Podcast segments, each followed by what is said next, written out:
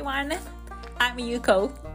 皆さんこんにちは。スピーキング力養成語コーチの日野優子です。このポッドキャストでは TOEIC700 点以上、英検準位級以上などが取れるようになってきた。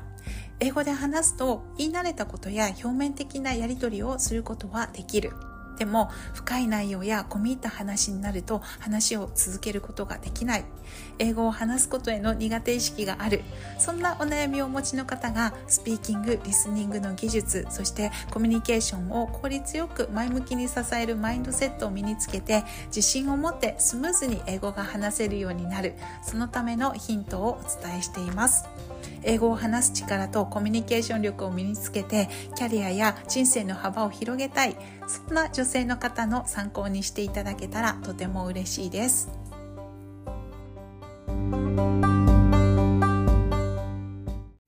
エピソードに入る前にお知らせがあります。オンラインのコースをリリースしました。このオンラインのコースは完全にご自分のペースでやっていただくことができるコースなんですが、タイトルをもっと話せる私になるための最短アプローチで8つのセルフワークで行う軌道修正というふうにつけています。でこれどんなコースかっていうとあのさっきねお伝えしたみたいにご自分のペースで一個一個進んでいくことができるセルフスタディコースなんですけれど8つ動画がついてるんですね。でこの動画とそれとそれに対してこのショーではこのワークをしましょうっていうのがついてるんですがそれを行っていただくことで自分がどんな英会話力を目指すのかとかどんなあのそのために何をすればいいのか何はしなくていいのかか今やってることがその力に結びつくのかつかないのかそういうことをねこうクリアにしていただける教材になってます。なので自分が行きたいところにどうやったら最短でいけるかっていうのをワークが取り組むことで分かるっていうこう高いところからね自分の英会話力づくりの道のりをこれ本当に一人一人違うんですけれどご自分の道のりをこう俯瞰してみてで最短のこうアプローチをこう作っていくことができるそんなあの教材になっています。で私これずっと作りたかったんですけれどあのなかなかこううまく作れなくってですごく時間がかかってしまったんですけれど今回ねこうやってリリースできてすごく嬉しいなっていうふうに思ってます。でどうしてこれを作りたいかって思ったかっていうとあの私自身これがなかったからものすごい英会話力づくりにこう回り道をしちゃったんですね。であの何回かねあのエピソードでも言ってますけど私は TOEIC の講師で英語力はある程度高かったんですけれど英会話に苦手意識があってその英語を話すっていうことに対してあんまり困らずにスムーズにできるようになったのがもう本当に、え、TOEIC 講師をしてた時から17年とかかかっちゃったんですね。でそれは何でかっていうと行き当たりばったりの学習をしていたからなんです。で決して私はその怠けたつもりもないしあのどっちかっていうとあもう絶対話したい英語話したいってずっと思ってたんだけれどけどそういうことになってしまった。であのやっぱりこう英語力が高い方が英会話力を伸ばす時にどうしたらいいですよっていう指標があんまりなかったんですね。でそれを知らないから TOEIC とかだと例えばなんか TOEIC 700点取って次800点取りたい人はこの教材をやってねとかなんかリスニングが苦手でスコア上げたい人はこういうふうにしたらいいよとかっていうのが自分のレベル感とそれに対して目標に対していけいくといいよっていう道のりがあの簡単に手に入るんですけど英会話ってそれがなかなかないんですよね。しかもあの英語力が高くて英会話が苦手っていう方にあの合わせたそういう道しるべ的なものがないからすごく困ったんです。で私が今あの英語力をが高くてね英会話力をこれから磨きたいなっていう方のサポートをしていてもやっぱり皆さん本当に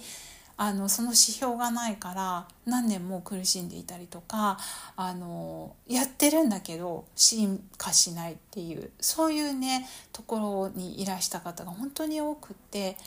なのであのでワンのあの英語コーチングに来てくださったらもう本当にフルでそのその方がじゃあどうなりたいそのために教材をどうやってつく使ってでこの人をこうなこうのここに行くためには何をすればいいかっていうのを本当に1対1で全部こう作るんですけれどであのでもそこまでねまだあのなていうのかな時間的なところとか体力的なところとかエネルギー的なところでまだコミットできないなっていう方でもなんか自分がこうこれからどうしていけばいいのかなっていうのを全体像を持っているっていうのは本当に大事だと思うので、まあ、そういう方のあの役に立てばいいなっていうふうに思ってこの、えっと、セルフスタディコースを作りました。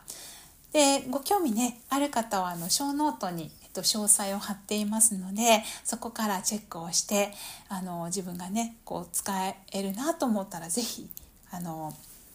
一歩をね踏み出していただけたら嬉しいなっていうふうに。改めましてこんにちは。スピーキング力養成英語コーチの日野優子です。今日は日本人の英会話学習者の人がこう英会話を勉強する時に完璧でないとっていうふうに思いがちだなっていうふうに考えるんですがじゃあそのバックグラウンドがどこから来るかっていうことについてお話をしていきたいと思います。でと私自分自身で英語を話す、ね、試行錯誤をしてた時にももっと上手くならないと完璧にならないと自分はダメだっていうふうにこう結構そういうふうな感情でずっと試行錯誤していたことがあったんですねでそれすごくしんどくってで途中からこう考えを変えて話しやすくなったっていうことがあったんですけれど今同じように英語力が高いんだけれど英会話に苦手意識があるっていう方の英会話力づくりをサポートしていてもやっぱり同じように悩まれてる方ってすごく多いなっていうふうに思います。で言語をこう習得するあの言葉をこうね話せるようにするその旅の中では日本人であっても他の人であっても同じようにそういうこうしんどさとか辛さとかって経験すると思うんですけれどやっぱり日本人学習者の方ってその何て言うのかなまだダメだとか完璧でないからって思う率っていうのはすごく高いなっていうふうに感じています。で、えっと、私はあの以前日本語教師をしていて外国の人に日本語を教えるっていうことをあのしていたんですけどそういう学習者の人を見ても、うん、こそこまでその完璧でないとっていうところに苦しむっていう人が日本人学習者が英語ができなくて苦しむ割合と比べて少なかったなっていうふうに体感としては感じています。でじゃあどうして日本人の学習者の人がそういうふうに思いがちなのかっていうことを考えた時にいくつかバックグラウンドがあるなっていうふうに思うので今日はその話をしてみたいと思います。であの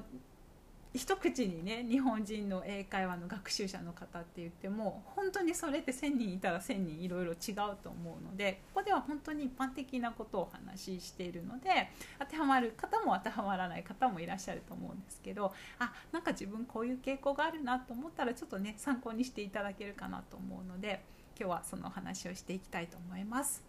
でまず、えっと、日本人の人の傾向としてあの完璧でないとって思うのすごくこう多いなっていうふうに思うんですけどこれってやっぱり社会的なところのバックグラウンドでそうしないとって思うこと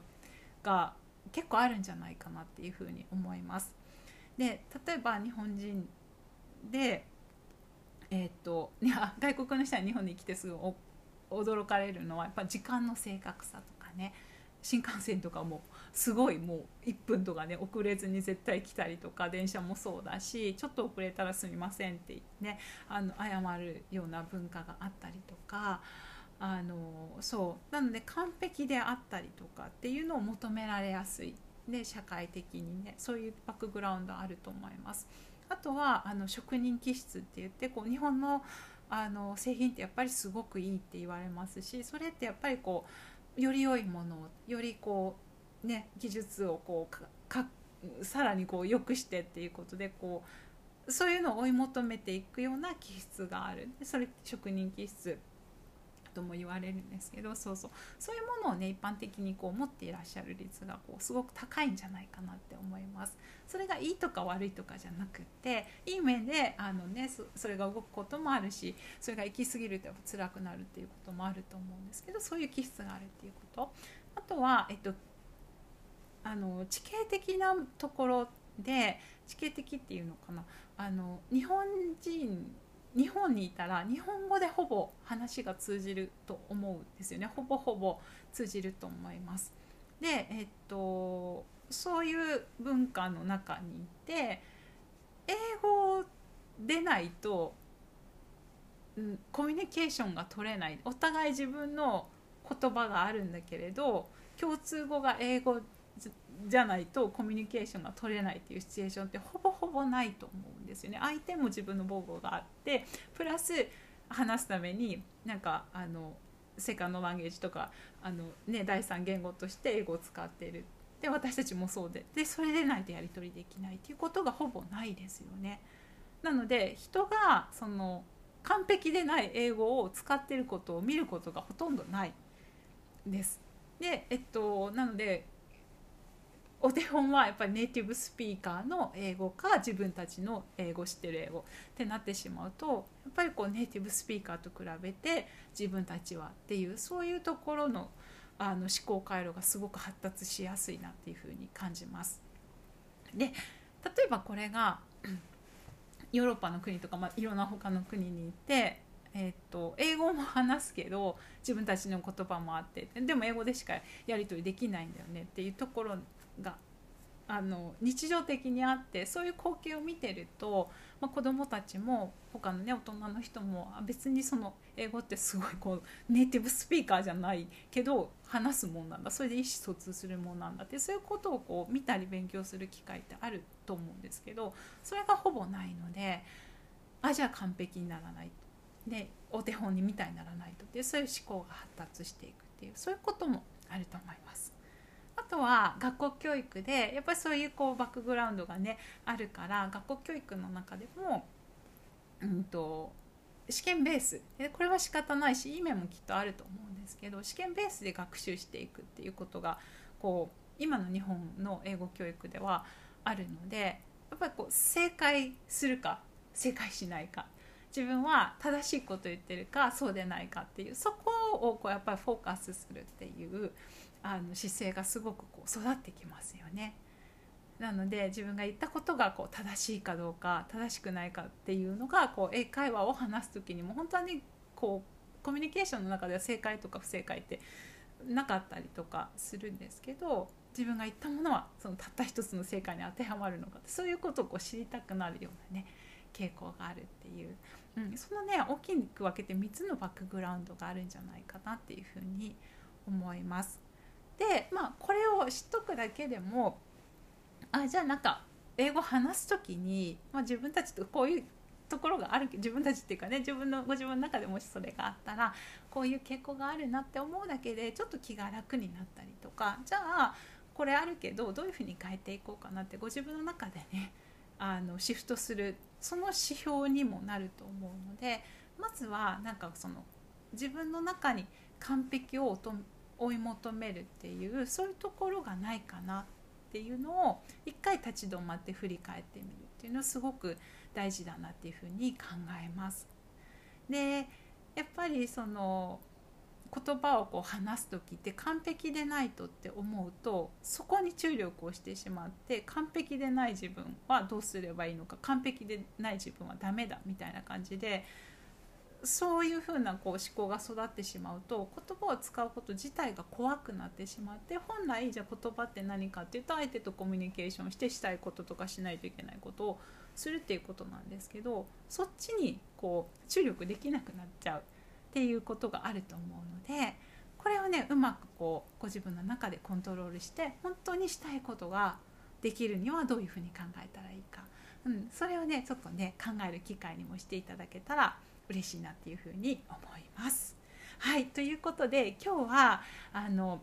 日本人のね英会話学習者の中に多い完璧主義はどこから来るかっていうことについてお話をしてみました。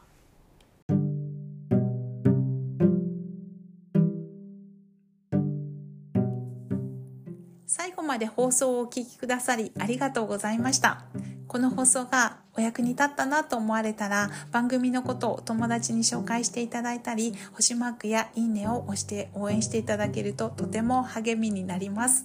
ただいま英語をスムーズに話すための技術をどうやって作るのかお知らせした無料教材の提供やマンツーマン英語コーチングの体験カウンセリングを行っています。ご興味のある方はショーノートまたは概要欄に詳細を貼っておりますのでそこをチェックしてみてください。それでは次回の放送でお会いできることまた楽しみにしております。スピーキング力養成語コーチ日野優子でした。